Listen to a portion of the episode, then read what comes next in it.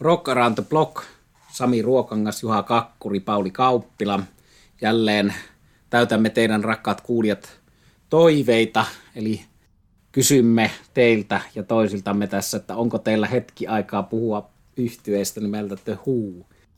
Puhumme bändistä, joka on yksi rockhistorian merkittävimmistä tekijöistä ja monella tapaa siellä joukossa Beatles, Rolling Stones, Jimi Hendrix, Pink Floyd, Led Zeppelin, tätä klassikko-osastoa The Who Englannista, ja sitä on meiltä pyydetty ja siihen me nyt sukellamme tässä jaksossa. Sanon tähän omalta osaltani alkuun, että on ollut pikkupajasta asti suosikkibändi, jostakin kirjastosta Who's Next tuli matkaan aikanaan ja hämmensi ja ihastutti siinä vaiheessa. Kaksi kertaa vaan kerkesin nähdä bändin liveenä Suomessa Hartwall Areenassa kaksituhattaseitsemän ekaa kerran ja sitten näin kaksituhattakolmetoista Amsterdamissa, kun oli tuo Quadrophenia-kiertue, jossa soittivat koko Quadrophenia-levyn. Se oli hieno viikonloppu sikäli, että mä menin Amsterdamiin katsomaan The Whon. Lämpärinä oli Vintage Trouble, hieno bändi.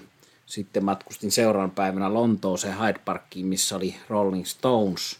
Ja siellä oli muun muassa Gary Clark juniori siellä lämpäreissä ja Wolf Matera taisi olla, mutta oli hieno lentää Amsterdamista Lontooseen lentokoneessa, joka oli täynnä rollarifaneja. Mutta se on sitten jonkun eri podcastin aihe se, mutta tämä The Who ja sen merkitys on meillä tosiaankin tänään tässä pöydällä. Eli äärimmäisen tärkeä bändi ja nyt kun noita levyjä on tässä viime aikoina tullut taas kuunneltua, niin sieltä nousee esille se, että kuinka hyvin ne ovat aikaa kestäneet ja aika usein tulee näissä podcastissa hoettua sitä, että joku on kestänyt aikaa hyvin, mutta olipa se sitten Who's Next tai Quadrophenia, niin näissä on kyllä erityisen hyvin se säilynyt se tatsi ja se tuoreus näissä The Whon parhaissa, parhaissa levyissä. Semmoisen mä sanon heti vielä tähän kanssa, että kun on tapana puhua tästä hard rockin ja heavyin historiasta, niin semmoinen asia, mikä sieltä nousee myös esille, on se, että The Who oli rankempaa ja raskaampaa musiikkia paikotellen kuin esimerkiksi Led Zeppelin ikinä, ja silti The Whota ei koskaan mainita miksikään hard rock tai heavy bändiksi, että tässä tullaan näihin määrittelyjen kummallisuuksiin ja siihen, mikä on miksikin genreksi milloinkin luokiteltu ja niputettu. Tästä voimme sitten vääntää kättä ja väitellä jonkun kanssa, että miksi Led Zeppelin on heavy bändi ja The Who ei ole, mutta tämmöisiä erikoisuuksia tähän liittyy. Ja sitten otetaan tämän avauskierroksen puheenvuoro ensin Juha ja sitten Pauli, mikä on sananen tähän bändin The Who-merkitykseen. No onhan se merkittävä, siis yksi suurimmista rockbändeistä ja sitä kautta tietysti sitten omien suosikkien kärkipäässä ja The Whon urahan kattaa huippukohtineen sekä kuusikymmentäluvun että sitten tuon classic rockin aikakauden ja tänäkin päivänä bändi on olemassa ja hiljattain julkaissut varsin hyvää musiikkia.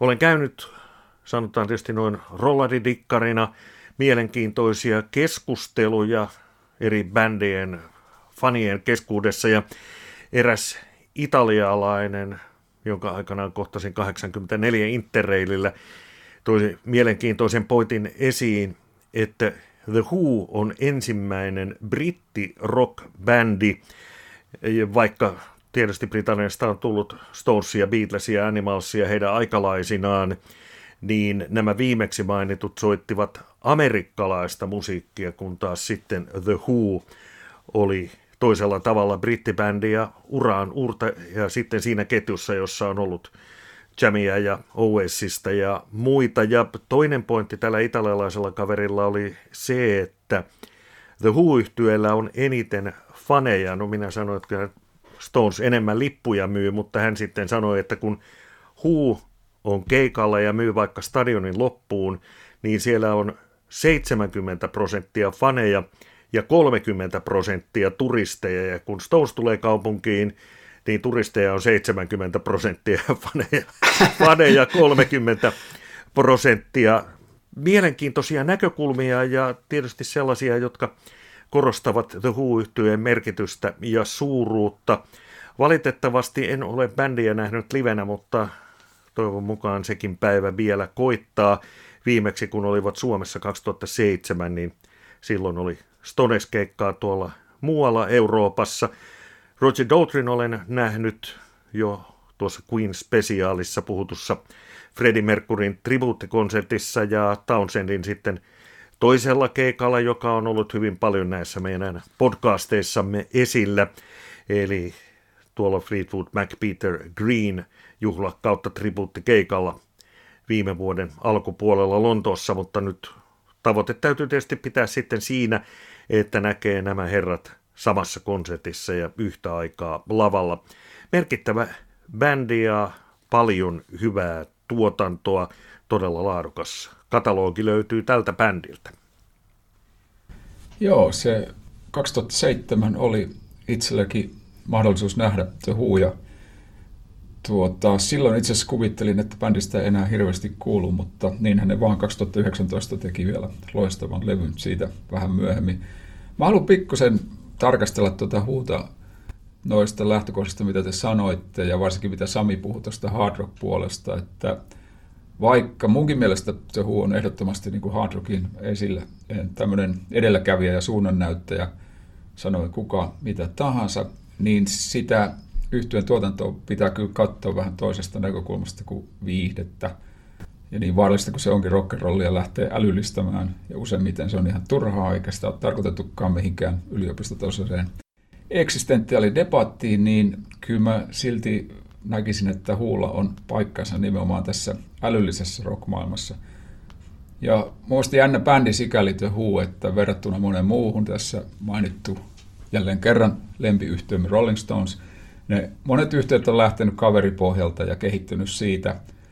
Sitten jos ovat onnistuneet menestymään ja raha on tullut, niin sitten on tullut usein riitojakin, mutta Whohan on lähtenyt niin kuin toista kulmasta, että ne ei ollenkaan ollut kavereita ja ne aloittikin riitelemällä ja jatkoivat sitä myös koko pitkän uransa. Ja itse asiassa Townsend ja Daltrey-välit varsinkin oli hyvin kompleksiset. Ja tota, se mikä tuossa Townsendissa viehättää, että hänellä oli siis alun perin hyvin skeptinen suhde popmusiikkiin. Hän oli sitä mieltä, että ei popmusiikkia voi olla muuta kuin sillä hetkellä, kun bändi esiintyy. Ja tämä alkuaikojen lavariehuminen, missä rikotti laitteita, niin siinä oli takana myös tämmöinen kuusikymmentäluvulla suosittu autodestructive, eli itsensä tuhoavan taiteen suuntaus, johon Townsend sitten oli tutustunut näin taidekouluaikoinaan. Et oikeastaan mun käsityksen mukaan The Whon uran piti olla lyhyt projekti, jossa oli tietty skeptisyys pop- tai rockmusiikkia kohti, mutta sattui niin ikävästi, että Townsend on sen verran loistava biisintekijä, että se homma lähti ikään kuin lapasesta. Townsendilla oli paljon taiteellista kunnianhimoa, mikä sitten tietysti vähän myöhemmin näkyi uran alun jälkeen näissä niin sanotuissa rock-oopperoissa. Tomi ja Quadrophenia. Mä muuten ikinä tajunnut, miksi pitää puhua rock-oopperoista, kun ne on teema-albumeita. Että se on jotenkin niin kuin semmoista pompöisiä määrittelyä, jota ei oikeastaan tarvittaisi. Mutta siis mun mielestä Townsendin musiikillinen kunnianhimo vei tämän bändin jonnekin rock-akselin ulkopuolelle. Ja toisaalta myös aiheutti aika paljon ongelmia, koska muut bändissä oli sitä mieltä, että voitaisiin vaan kiertää ja tehdä rahaa. Ja varsinkin Ed Whistley ja Keith Moon tykkäsi kiertämisestä ja niistä lieveilmiöistä. Mutta tota, tietystikään bändi ei ole pelkästään Townsend, Daltrey tai se oli se kokonaisuus ja, ja Daltreyn loistava lauluääni, musiikillisuus, Moonin aivan mahtava rumputyöskentely. Nehän oli niitä, millä tämä bändin soundi rakentui. Ja Keith Moonista on pakko puhua lisää vielä tuossa toisen valintani yhteydessä. Samoin Townsendin muustakin kuin kitaratuotannosta, mutta palataan siihen. Mennäänkö valintoihin? Joo, mennään vähitellen valintoja kohti. Tuo oli hyvä, että Pauli nosti tuon taideopinnot ja tuon vakavan puolen, että tosiaankin Townsend on aika tarkkaan pitänyt eroa siinä, että kysymys ei ole viihteestä ja tietysti siinä mielessä, että Whon ura on aika hienosti tuonut sen, että on tuonut uskottavuutta koko rockmusiikille siinä mielessä, että tekivät ensin pop-taidetta ja sitten ihan vakavasti otettavaa taidetta, mihin liittyi nämä esiintymiset, että se vahvistimen kaataminen ja kitaran hajottaminen ei ollut pelkästään sitä semmoista viihteellistä showta, vaan siinä oli syvempiä ulottuvuuksia ja sitten tuli nämä eri niin sanotut rock-oopperat ja nämä, tämä kesken jäänyt Lifehouse-projekti, joka yritti yhdistää hyvinkin mielenkiintoisten teorioiden kautta sitä yleisön ja esiintyjän roolia, että siinä oltiin, oltiin kaukana viihteestä. Mutta Pete Townshend on kyllä erikoinen tyyppi, mielenkiintoinen hahmo, hänen hyvää omaa elämänkertaa, niin kuin Roger Daltriltakin, niin hänhän on useissa haastatteluissa katunut sitä, että hän näin pitkään oli tässä bändissä, että olisi, olisi kannattanut olla soolouralla ja säilyttää kuulo ja mielenterveys ja olla alkoholisoitumatta, mutta mielenkiintoisia juttuja. Mutta tosiaan toi pop-taide ja tietynlainen psykedeellinen pop, mutta sitten aika progressiivista, että jos niinku tahallani niin hiukan provosoiden puhuin tuosta heavy-kytkystä, että raskaampaa ja rankempaa musiikkia kuin Led Zeppelin ikinä Live at Leeds-albumilla, niin, niin sitten tota, kyllähän Quadrophenia luetaan monesti progressiivisen rockin mestariteokseksi, vaikka The Who ei myöskään yleensä lukeudu proge-bändeihin, kun niitä listataan, että tässä on ehkä tämä monipuolisuus niin kuin, niin kuin Stonesinkin kohdalla tässä. Tämä erittäin kiinnostava, mielenkiintoinen bändi ja sikäli harmitus nousee tässä mieleen, kun kaksituhattakaksikymmentä oli tarkoitus keväällä mennä sitä tuonne katsomaan ja tänä keväänä oli myöskin tarkoitus mennä katsomaan sitä Englannissa vielä kiertueella, mutta kaikki on lykätty. Nyt on toistaiseksi ei pelkästään lykätty, vaan peruuttu tuo kiertue kokonaan. Mutta toki siinä yhteydessä on hyvä mainita se, että eihän tämä nyt tietysti tavallaan ole The Who enää, vaan se on vaan Pete Townshend ja Daltrey ja sitten Ringon poika Jack Stark ja kumppanit siellä, että Että vaikka olen kaksi kertaa nähnyt The Whon, niin mä koen, että en mä ole sitä oikeita The Whota nähnyt, niin kuin ei myöskään ihminen, joka ei ole nähnyt Bonhamia rummuissa, niin ei ole nähnyt Led Zeppelinia, että samassa merkityksessä tässä oli neljä yhtä tärkeää hahmoa. Jos jossain bändissä on kaikki yhtä tärkeitä, niin, niin tässä, ja puhutaan kohta lisää siitä, kuinka tässä soitti livenä jokainen välillä omaa biisiä, ja silti ne soivat hyvin yhteen, ja basisti ja rumpalin merkitys muuna kuin säestäjänä niin on ollut erityisen vahvasti noussut tässä The Whon, Whon hommassa. Aloitetaan kierros sieltä Juhasta ja Paulin kautta omaan valintaan. Mikä on ensimmäinen valinta näytteeksi meidän soittolistalle tästä bändistä? Baba O'Reilly, mutta ennen sitä nyt muistaessa tarina, joka yhdistää suomalaisen pankkimaailman ja Roger Daltreyn. Joitain vuosia nimittäin Nalle Wahlroos täytti tasavuosia ja tasavuosikymmeniä tuli siis täyteen ja hänellä oli jossain siellä lähempänä väli kuin Itämerta sitten juhlat ja siellä esiintyi muun muassa Roger Daltreya, kun siellä oli sitten suomalaiset paparatsit juhlapaikan ulkopuolella kyttäämässä näitä maailmantähtiä ja tietysti sitten suomalaisia merkkihenkilöitä, jotka sinne menivät, niin Roger Daltreyn kävellessä sitten sinne juhlapaikkaan joku suomalainen toimittaja kysyi, että tiedätkö kuka on Nalle Wahlroos, ja Roger Daltrey oli tähän vastannut, että huu. Ja nyt sitten tästä puoli puujalkajutusta, mutta tosi jutusta, tosi tarinasta sitten tähän biisiin, eli Baba O'Reilly. Valinnan vaikeutta oli, mutta aikanaan eräs tuttavani pyysi tätä aina, kun olimme tuolla yhdeksänkymmentäluvun puolivälissä ravintola Kukusnestissä, silloisessa legendaarissa helsinkiläisessä rockbaarissa, niin hän halusi siellä aina kuulla Baba O'Reillyn ja ilman tuotakin olisin sen kyllä voinut tähän valinnaksi ottaa. Aivan loistava biisi vuodelta yhdeksäntoista seitsemänkymmentäyksi, Who's Next-albumin avausraita. Roger Daltreyhan siinä pääosin hoitaa nuo lauluhommat, mutta siellä on myös sitten Pete Townshendillakin laulusolistin paikka. Kappaleen nimi ei ole, vaikka yleisesti niin biisin sanoituksen takia usein sanotaan noin niin kuin väärin luullaan, se ei ole Teenage Wasteland, vaan siis Baba O'Reilly. Ja tämä kappale on mielestäni todella mahtava taideteos. tuossa Paulin puheenvuoron aikana pyyhin yli sanan rock-opera, mutta loistava biisi, ja en ole tämän mielipiteeni kanssa yksin, vaan ikään kuin tuollaisia virallisiakin tunnustuksia kappale on saanut. Se on Time-lehden sadan kaikkein aikojen parhaan biisin joukossa, Rolling Stonein kaikkein aikojen viisisataa top biisien joukossa.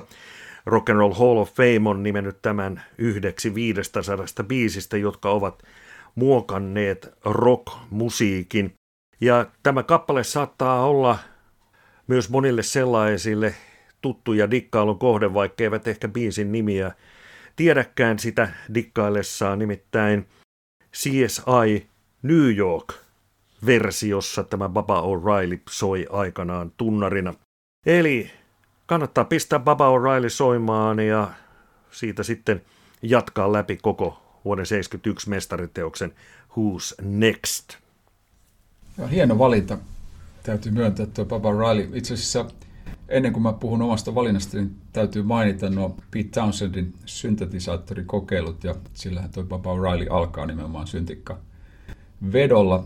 Nyt itsekin ihan tuoreena syntetisaattorin omistajana, kun on alkanut kiinnostua enemmän ja enemmän analogista syntikoista, niin mietin sitä, että miten paljon Townsend näki ja ymmärsi noiden laitteiden mahdollisuuksia. Ja muistaakseni hänen muistelmissaan hän kertoi aika paljon siitä työmäärästä, mitä niiden eteen teki. Siinäkin Townsend oli mielestäni aika paljon aikaansa edellä ja ennakkoluuloton. Ei siis halunnut mitään tiukkaa pakkopaitaa itselleen. Mun ensimmäinen valinta on sitten vuodelta kaksituhattayhdeksäntoista ilmestyneeltä Who-albumilta, ehkä se tuli muuten siitä juhlasta, missä Daltrey oli, niin toi albumin nimi. Levyn avausraita All This Music Will Fade. Se oli yllätys kyllä ainakin minulle, koska en mä oikein usko, että kukaan odotti, että nämä yli seitsemänkymppiset kaksi jäärää, jotka vielä jäljellä oli yhtyeestä, niin voisi tehdä kolmentoista vuoden tauon jälkeen näinkin loistavan levyn kuin tuo Who-albumi on. Ei se nyt ihan yhtyeen suuruudenpäiviin nouse, mutta erittäin hyvä silti. Ja niin kuin mä sanoin tuossa aikaisemmin, kun kaksituhattaseitsemän näin Whon jäähallissa Helsingissä, niin tota, kyllä mä kuvittelin, että se oli siinä ja se oli tämän tarun loppu, mutta, ja niin varmasti kuvitteli itse asiassa aika moni muukin, mutta kyllä Townsendilla on toi sävel ja tekstityskynä vielä hyvin hyppysissä.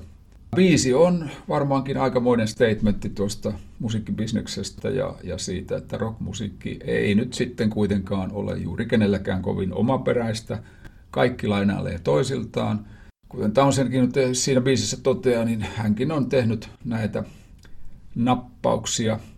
Mutta Daltrey laulaa hienosti, koko toteutusbiisiin on todella onnistunut ja, ja tietysti kyynisyydestä huolimatta on semmoinen upbeat-biisi. Eikä tämä oikeastaan voi lisätä mitään muuta kuin loppuu sen, mitä Townsend siinä, tai biisi loppuu siihen, kun Townsend toteaa kuolemattomasti, että no, who the fuck cares? Yllättäviä hyviä albumeita tosiaan nämä viimeiset The Whon levyt. Tämä viimeisin ehkä pykälän parempi kuin se Endless Wire, mikä oli silloin uusi levy, kun olivat Suomessa kaksituhattaseitsemän. Mulla oli muuten vieressä siellä keikalla kaksituhattaseitsemän Korhosen Ilari, joka oli ollut paikalla myös The Whon ensimmäisellä Suomen keikalla vuonna kuusikymmentäviisi. Niin se oli aika hieno, hieno seurata hänen fiiliksiä siinä, kun oli mennyt se mukavasti aikaa vierähtänyt siitä, siitä ensimmäisestä illasta tämän bändin, bändin parissa.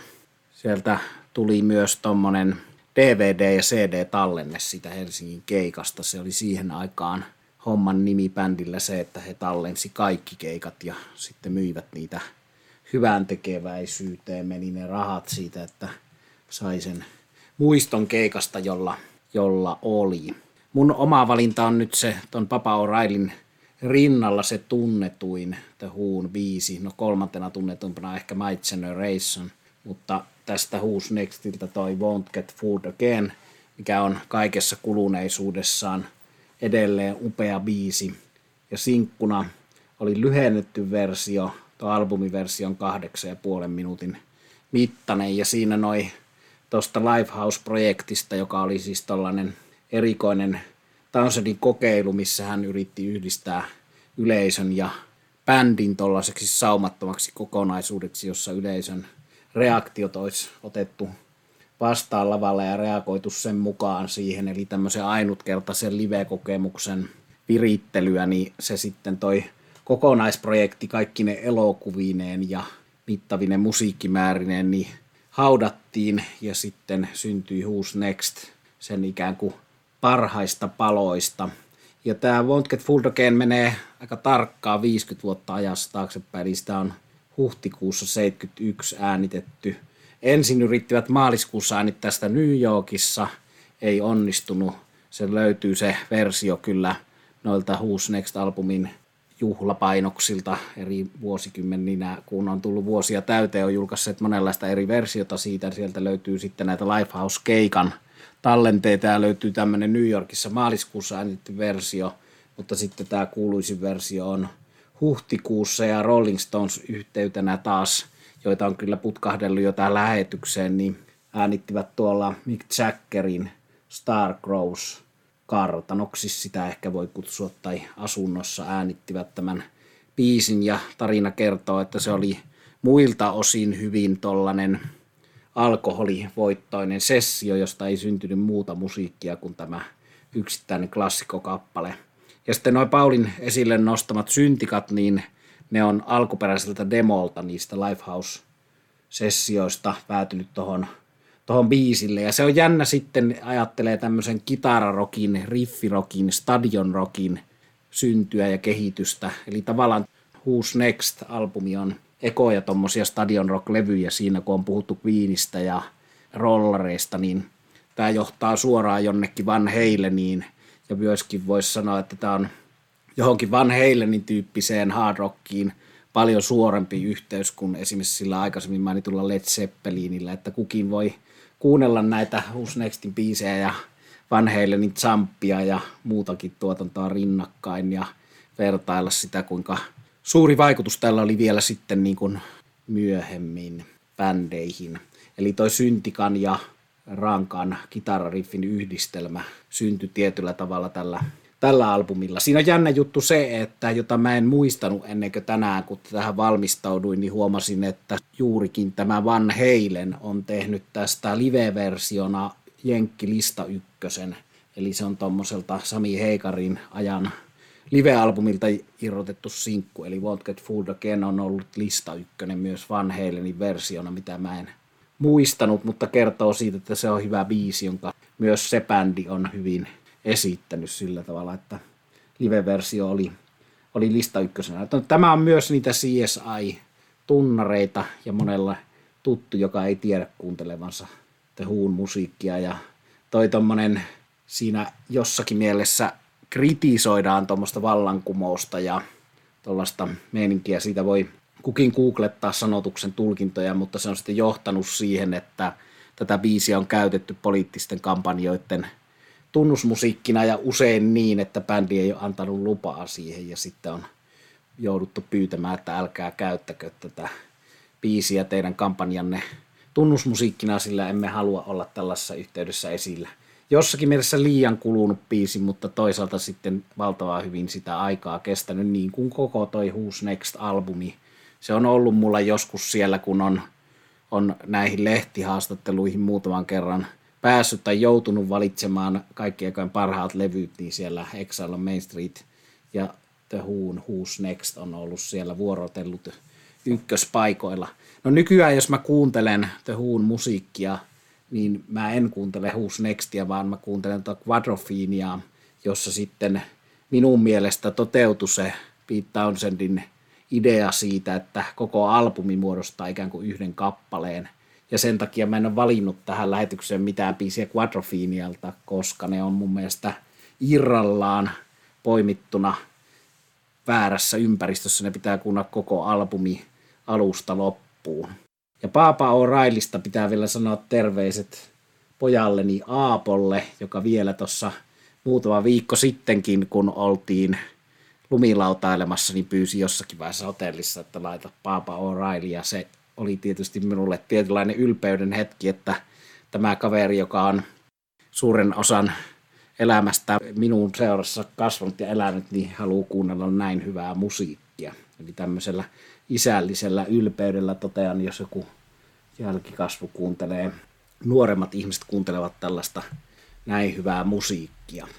Eli Won't Get Fooled Again, kuunnelkaa, jos ette ole vähän aikaan kuunnelleet Who's Next-albumia, ja yhtään huonoa biisiähän siltä levyltä ei, ei löydy.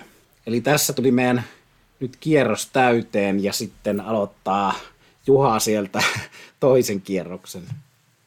Mennään edellisestä valinnasta kymmenen vuotta eteenpäin, eli tuhatyhdeksänsataakahdeksankymmentäyksi. Silloin ilmestyi Face Dances-albumi, ja tässäkin tapauksessa avausraita on sitten valintani. Eli aivan loistava biisi You Better You Bet, ja tuohon aikaan kun levy ilmestyi olin yhdeksäntoista, eli se on juuri sitä aikaa kun ollaan kuolemattomia ja vapaata ja kaikkea sen sellaista, ja siihen aikaan äänitettiin autokruisailuja varten, niillä matkoilla välttämättä mitään päämäärää ollut, mutta autoja varten äänitettiin kasetteja, ja tämä You Better You Bet oli sitten useammallakin kasetilla mukana.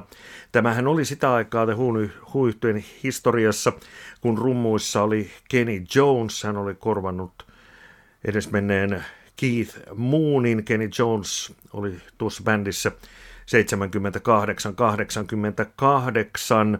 Roger Daltrey ei hänen tyylistään pitänyt ja uhkasi jopa erolla, jos Kenny Jones jatkaa bändissä, ja niin sitten Kenny Jones lähti niin sanotusti omille teilleen. Ilmeisesti välit ovat ainakin jollain tasolla ok, nimittäin kaksituhattaneljätoista Kenny Jones soitti Who-yhtyeen kanssa, ja Kenny Jonesia nostan nyt tässä sillä lailla esiin, että hänhän on ollut kolmessa kovassa rock-yhtyeessä, tai sanotaanko kahdessa ja puolessa, ensin Small Faces, sitten Faces ja sitten vielä Who, eli siinäkin on aikamoinen tripla, johon voi sitten moni lähteä kilpailemaan ja katsomaan, että pystyykö tuon kolmikon lyömään. Ja tämä kappale, jota edelleen kuuntelen ja josta edelleen pidän, niin siitä voisin poimita muutamia yksityiskohtia, ja kytköksen ei nyt tällä kertaa rollareihin, vaan tuohon edelliseen levyyn, josta tuon Baba O'Reillyn mainitsin. Eli biisin sanotuksissa nostetaan esiin sekä Mark Bolanin johtama T-Rex-yhtye, että sitten Who's Next, eli Whon albumi. Ja sitten vielä sellainen tieto, jota ilman ei voi baariin mennä eikä osallistua pubivisaan sitten, kun niitä taas joskus on. Nimittäin tuhatyhdeksänsataakahdeksankymmentäyksi Yhdysvalloissa alkoi tämän M T V:n, eli musiikkivideoita siihen aikaan vielä näyttäneen T V-kanavan historia. Ja kun kanava sitten lähti pyörimään, ensimmäinen biisi oli muuten Video Killed the Radio Star, mutta sitten siinä soittolistalla neljäntenä tuli You Better You Bet ja myöskin viidentenä, kymmenentenä, viidentenä. Ja näin ollen You Better You Bet on jäänyt historiaan ensimmäisenä videona, joka M T V:ssä on näytetty useammin kuin kerran. Täällä voitte sitten tienata monta bisseä, mutta siis You Better You Bet, kahdeksankymmentäyksi julkaistu Face Dances-albumi avausraita, ja mainio levy on tuokin, eli kannattaapa sitten samalla kertaa soittaa kokonaan.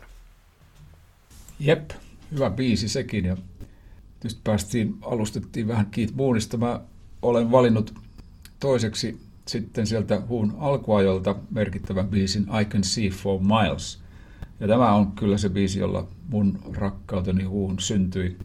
Vaikka se ensimmäinen vaikutelma tästä biisistä tulikin halvalta ja kämäiseltä kasettinaurilta, jonka äänentoisto oli suunnilleen peltikanisterin luokkaa, niin en mä kyllä mennänyt toipua siitä Keith Moonin rummutuksesta varmaan muutamaan viikkoon. Se on aivan uskomattoman hieno nytkin vielä tänä päivänä kuunnellen. Ja tietysti biisissä on myös hienot lauluharmoniat. Sen verran kompleksinen kappale, että Who ei tietääkseni ole sitä hirveästi esittänyt, siis alkuperäinenkään Who livenä. Yksi osa on juuristoja aika kompleksiset, energiset, loistavat rumpukompit, mitä Keith Moon vetää, ja ilmestymisaikanaan noi oli kyllä ihan uskomattomia. Keith Moonhan oli kaiken kaikkiaan erikoinen tapaus, ja hänhän on todennut itsestään, että olen ehkä maailman paras Keith Moon-tyyppinen rumpali, joka on aika hyvin kuvaa, kuvaa hänen työskentelyä. Roger Daltrey taas on todennut, että surkeimmillaankin soittaessa Keith Moon oli loistava. No tähän liittyy sitten sellainen tarina, jonka herrat varmaan tietävät ja muistavat ehkä minua paremminkin, mutta muistaakseni se oli Tanskassa niitä viimeisiä aikoja, kun Keith Moon oli vielä mukana ja elossa, niin hänhän sammui kesken keikan sinne rumpupatteriston taakse, jolloin sitten Pete Townshend kyseli yleisöstä, että onko täällä ketään, joka osaa soittaa rumpuja silleen niin kuin hyvin, jonka jälkeen sinne sitten kaivettiin yleisöstä yksi kaveri, joka selviytyi muutaman biisin ajan ihan hyvin, ja tämä kaveri muutti myöhemmin U S A:han ja teki ihan taiteilijauraa ja kuoli tuossa kaksituhattaseitsemän, jos se väärin muista. Huu on, on tuota, kreditit antanut myös ja kehunut myöhemmin, että se oli loistava veto. Harvinaista sinänsä, että tuon tasoisella bändillä rumpali sammuu kesken keikan, mutta The Whon yhteydessä sekin oli mahdollista. Sitten mä kuuntelin tästä I Can See For Milesista vuodelta kaksituhattaviisitoista yhden levy, live-version, ja kyllä se on pakko sanoa, että ei se vaan toimi. Et siis tässäkin nyt sitten Keith Moonille kredittejä, että tämmöinen suoraviivainen rockikomppaus, rummutus ei kerta kaikkiaan tämän biisin potentiaalia tuo esiin. Eli mä väitän, että tämä on uniikki kappale, loistava toteutus, ja samalla se oli The Wholle yhden aikakauden loppu, koska tähän päättyi se single-julkaisuun perustunut alkumenestys, ja Ja siitä sitten Townshend alkoi tavoitella tähtiä ja suurimpia kokonaisuuksia, mitkä tuossa mainitsittekin, Tommen ja Quadrophenien. Mutta, mutta siis Keith Moonin muistolle loistava I Can See For Miles. Tuosta Paulin kuvailemasta Keith Moonin työskentelytavasta on hyviä kuvauksia juurikin tuon Who's Next-albumin äänityksistä. Eli kuulokkeet päässä hän kuuli sen korviinsa sen peruskompin ja sitten rullasi sen ympärille tuommoista sekoilevaa filliryöpytystä, ja siitä on hienoja live-taltiointeja, muun muassa toi viimeiseksi Keith Moonin keikaksi jäänyt esiintyminen on taltioitu, ja siinähän kuulokkeet korvilla soittaa, mutta ei enää kyllä kieltämättä kovin hyvin siinä vaiheessa, mutta korvaamaton kaveri. Ja sitten kun mennään mun valitsemaan biisiin, joka on Live at Leeds live-albumin avausraita Young Man Blues, niin puhutaan hetki tuosta live-soitosta, eli tosiaan aikaisemminkin jo todettiin se, että jokainen soitti välillä kuin omaa biisiä. Se on varsinkin tällä Live at Leeds-albumilla Shaking All Over, joka on alun perin siis tärisemmä täysin, eli Sonic and the Piratesin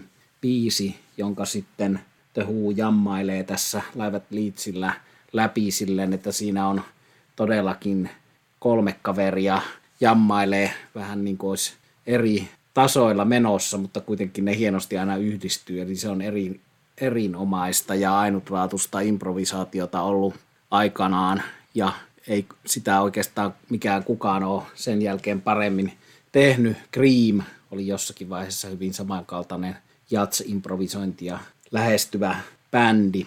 No tähän Live at Leedsiin liittyy nyt sitten se moneen kertaan todettu asia, että se on se raskas ja monella tapaa rankka levy. Eli se on se levy, jota minun mielestä voisi pitää heavy hard rock-levynä. Se on levy, josta olen keskustellut muun muassa Lemmyn, Motorhead-johtajan, Geezer Butlerin eli Black Sabbathin basistin kanssa. Monelle muusikolle todella tärkeä levy, niin kuin koko bändi tietysti, ja John Entwistle basisti on ollut monelle se tärkein esikuva. No Young Man Blues, se on Mouse Allisonia viisikymmentäluvulla äänitetty blues-kappale alun perin Mouse Allisonin Backcountry Suite-levyltä, ja se on kuusikymmentäneljä ollut jo High Numbers -yhtyeen ohjelmistossa, eli The Whon varhainen kokoonpano oli nimeltään High Numbers, sinne esitti jo tätä Young Man Bluesia. kuusikymmentäkahdeksan vuodesta eteenpäin se oli sitten ohjelmistossa ja tuommoinen keikkojen kulmakivi, ja se, missä mulle itselleen on pikkupoikana kunnolla The Who ja niiden live-meininki kolahtanut, on toi Woodstock-elokuva. Woodstockissa esiintyi The Who Sly and the Family Stonein ja Jefferson Airplanein välissä siellä aamuyön tunteina ja siellä hippi Abby Hoffman ponkasi lavalle jossain vaiheessa heilumaan ja sitten elokuvaan on taltioitunut Woodstockin historiallinen hetki, kun Pete Townsend huutaa, että fuck off my fucking stage sille äijälle ja sitten jatkuu hyppely ja Gibson äskeen pahoinpitely ja rankka soittaminen. Eli siinäkin, jos ei puhuta heavy- tai hard rock -bändistä, niin en tiedä mistä, mutta se on erikoisen voimakas esiintyminen, mikä teki kyllä lähtemättömän vaikutuksen. Ja tämä on siinä mielessä tämmöinen historian jännä momentti, tämä Live at Leeds, että sen oli tarkoitus tuossa kuusikymmentäyhdeksän Tommy rock-oopperan, eli menestyslevyn, ja sitten tuon Who's Nextin välissä olla vaan tämmöinen pakollinen tekele, eli äänitetään live-levy, äänittivät keikkoja Yhdysvalloissa ja sitten tuolla Leedsin yliopistolla, ja siinä oli sen ympärillä äänitetty näitä hallissa ja eri paikoissa, jotka sitten nyt myöhemmin on julkaistu nekin keikat, joita bändi piti paljon parempina kuin tätä Leedsin keikkaa. Mutta tästä on kuitenkin tullut se levy, joka usein valitaan kaikkien aikojen parhaaksi live-albumiksi. Ja Roger Daltrin kirjan, jos lukee elämäkerran, niin hän haukkuu aivan lyttyyn tämän Leedsin keikan, että hän ei kuulu omaa laulua eikä kuulu kenenkään soittoa. Ja se oli hänen mielestään aivan erityisen huono keikka, mutta silti siitä taltioitu levy on se klassikko. Alun perin Live at Leedsillä on tuon Young Man Bluesin lisäksi vain viisi muuta biisiä. Substitute, Summertime Blues, Shaking All Over, My Generation, Magic Bus.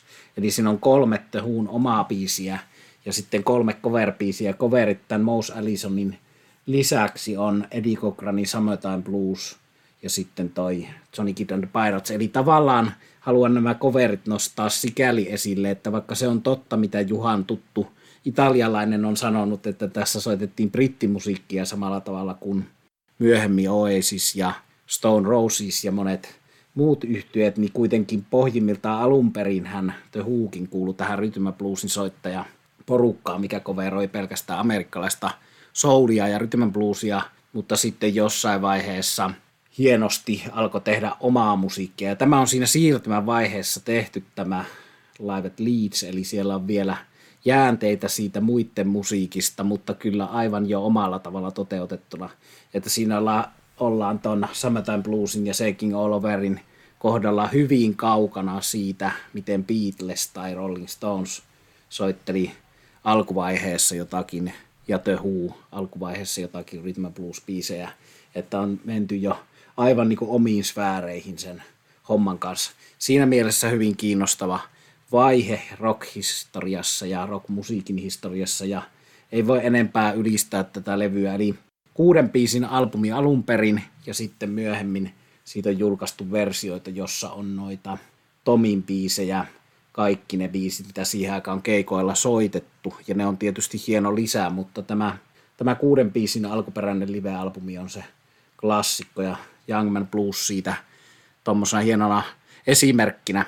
Tavallaan mun olisi nyt pitänyt valita tähän The Whon omaa biisi, eli vaikka Quadrophenian The Real Me, mutta kuten sanottu, niin koen, että se on yksittäinen teos, se levy, ja olkoon tässä tämmöisenä hard rockin ja heavy musiikin synnyin hetkenä tämä Young Man Blues, ja terveisiä tässä kohtaa jonnekin autoamille soittolavoille Kekäläisen Jukalle, edesmenneelle kaverille, jonka kanssa tätä versiota Live at Leedsia usein kuunneltiin erilaisissa yhteyksissä. Eli erinomainen levy. Otetaan kierros loppusanoja, eli mitä meille jäi sanottavaa vielä tästä yhdestä kaikkein tärkeimmistä bändeistä. No sanottavaa jäi paljon, ja oikeastaan voisi sitten ajatella, että jätetään se sanottava johonkin toiseen kertaan, koska hyvin äkkiä tämän jakson kesto tuplaantuu tai triplaantuu, mutta sellainen asia tuli mieleeni, että vaikka en yleensä tällaisia netissä tehtäviä erilaisia testejä, jos olisit kukkanen, niin mikä olisit, tai jos olisit jyrsiä, niin mikä jyrsiä olisit, tai minkä maalainen olet mieleltäsi, niin oli pakko kuitenkin tarttua tällaiseen, muistaakseni se löytyi Ylen sivulta, jossa kysyttiin tai selviteltiin sitten sitä, että millainen olet vanhana, ja siellä oli erilaisia annoksia ja maisemia ja kaikenlaista tällaista asuntoja, minkälaisessa haluaisit asua, ja kun olin testin tehnyt, niin sain lopputuloksen, että tämä on hyvä, sinusta tulee rokkivaari. Ja, ja nyt sitten tähän oman osuuteni loppuun rokkivaari nostaa etusormen pystyyn, heristelee sitä. Muistakaa käyttää maskia, jotta esiintymislavalta saadaan pois W H O ja tilalle H U. Loistava, loistava. Tästä bändistä voisi tosiaan, niin kuin Juha viittasikin, voitaisiin puhua varmaan useita tunteja putkeen, mutta se saattaisi olla jo vähän raskasta kuulijoillekin. Mun mielestä jännää siinä on toi luovuus, ja, ja vieläkin viittaan tähän kaksituhattayhdeksäntoista ilmestyneeseen H U-levyyn, että vaikkakin on totta, että eräällä tavalla se Keith Moonin ja John Entwislen täydentämä bändi oli se ainoa oikea, niin voi ehkä myös toisaalta ajatella niin, että niin kuin kaikissa muussakin asioissa elämässä, musiikin tekemisessä mennään eteenpäin. Keith Moon maksoi kovan hinnan addiktiostaan ja, ja elämäntyylistään, kuten myös Entwisle. Mutta tota, se, että nämä kaksi jäljellä jäänyttä henkilöä, Pete Townshend ja Roger Daltrey, ovat ikään kuin huomanneet, että he seisovat raunioilla ja vielä voi jotain tehdä, niin sekin on musta hieno juttu. On ollut hieno kuulla. Aika harvon päästään näin hyvin, näinkään hyvin musiikillisiin lopputuloksiin, kun tuossa kaksituhattayhdeksäntoista vuoden levyllä päästiin. Jonkun verran mä näen sen myös sellaisena erikoisena piirteinä, että mikä on Daltreyn ja Townshendin välillä, että se, se ristiriida myös ruokkii tällaista tiettyä luovuutta ja saa aikaan, ristiriidat saa aikaan eteenpäin menemistä. Niinhän se on ollut itse asiassa meidän rakastamalla Stonesillakin, että kyllähän siinä tietty jännä kemia on ollut Jaggerin ja Richardsin välillä. Tässä The Whon tapauksessa vaan on ehkä kyseessä vielä, vieläkin kompleksisempi suhde. Mä haluan tähän loppuun mainita sellaista kirjasta, jonka juuri tilasin. Eli The Whosta on tehty useita kirjoja, mutta nyt on ilmestynyt ihan hiljattain tämmöinen kuin A Band with Built-in Hate, The Who from Pop Art to Punk, jonka on siis kirjoittanut Peter Stanfield, joka on elokuvataiteen professori Kentin yliopistossa. Ja hän on siis tällainen akateeminen populaarikulttuurin tutkija. Mä luulen, että se tulee olemaan mielenkiintoinen juuri siinä mielessä, että se tarkastelee näiden kuusikymmentäluvun, seitsemänkymmentäluvun alun ilmiöiden taustaa sillä tavalla, kun, kun mitä se nyt tämmöiselle tavalliselle musiikkiharrastajallekin niissä mielessä saattaa kiinnostaa. Mutta katsotaan, jos kirja on hyvä, niin mä ehkä jollakin anekdootilla palaan siihen myöhemmissä jaksoissa.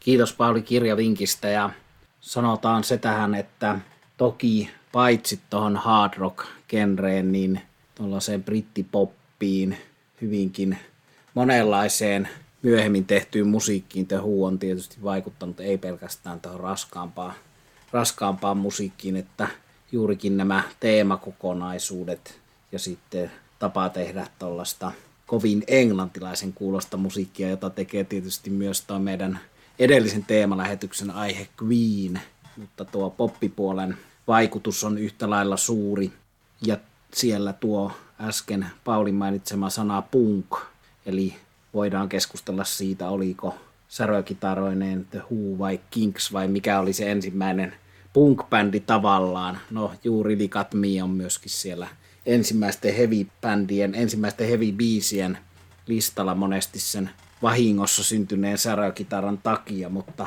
punkki on kyllä helppo jäljittää The Whon musiikkia, ja jossakin mielessä voi sanoa, että The Who teki yhtä lailla, kun se teki rankempaa ja raskaampaa musiikkia kuin Led Zeppelin, niin se teki rankempaa, rankempaa musiikkia kuin Sex Pistols jossakin mielessä, että nämä on tällaisia asioita, joita on hauska tarkastella erilaisilta kanteilta, eli rankkaa monella tapaa, ja Keith Moonin elämä siellä keskiössä tämän rankkuuden. Mutta kiitos kaikille tästä hienosta lähetyksestä ja kiitos kuulijoille. Otetaan vielä ihan viimeiset sanat jokaiselta tähän tämmöinen niin sanottu kiittelykierros. Pauli ja Juha, minä jo omalta osaltani kiittelin tässä kaikkia. Kiitos kaikille, jotka kuuntelette, ja kiitos niillekin, jotka eivät vielä ole kuunnelleet. The Whohun kannattaa perehtyä, Queeniin kannattaa perehtyä. Onneksi maailmassa on näinä aikoina niin paljon musiikkia, mitä voi kaivaa mennyttä ja tulevaa, että ei tarvitse täysin vaipua epätoivoon. Hyvästä musiikista tulemme puhumaan myös tulevissa jaksoissa, eli kannattaa seurata ja kuunnella näitä meidän podcastejamme. Minä olen Juha Kakkuri ja rikostovereenani Sami Ruokangas ja Pauli Kauppila. Tässä tämänkertainen Rock Around the Block podcast. Kiitos kuuntelusta.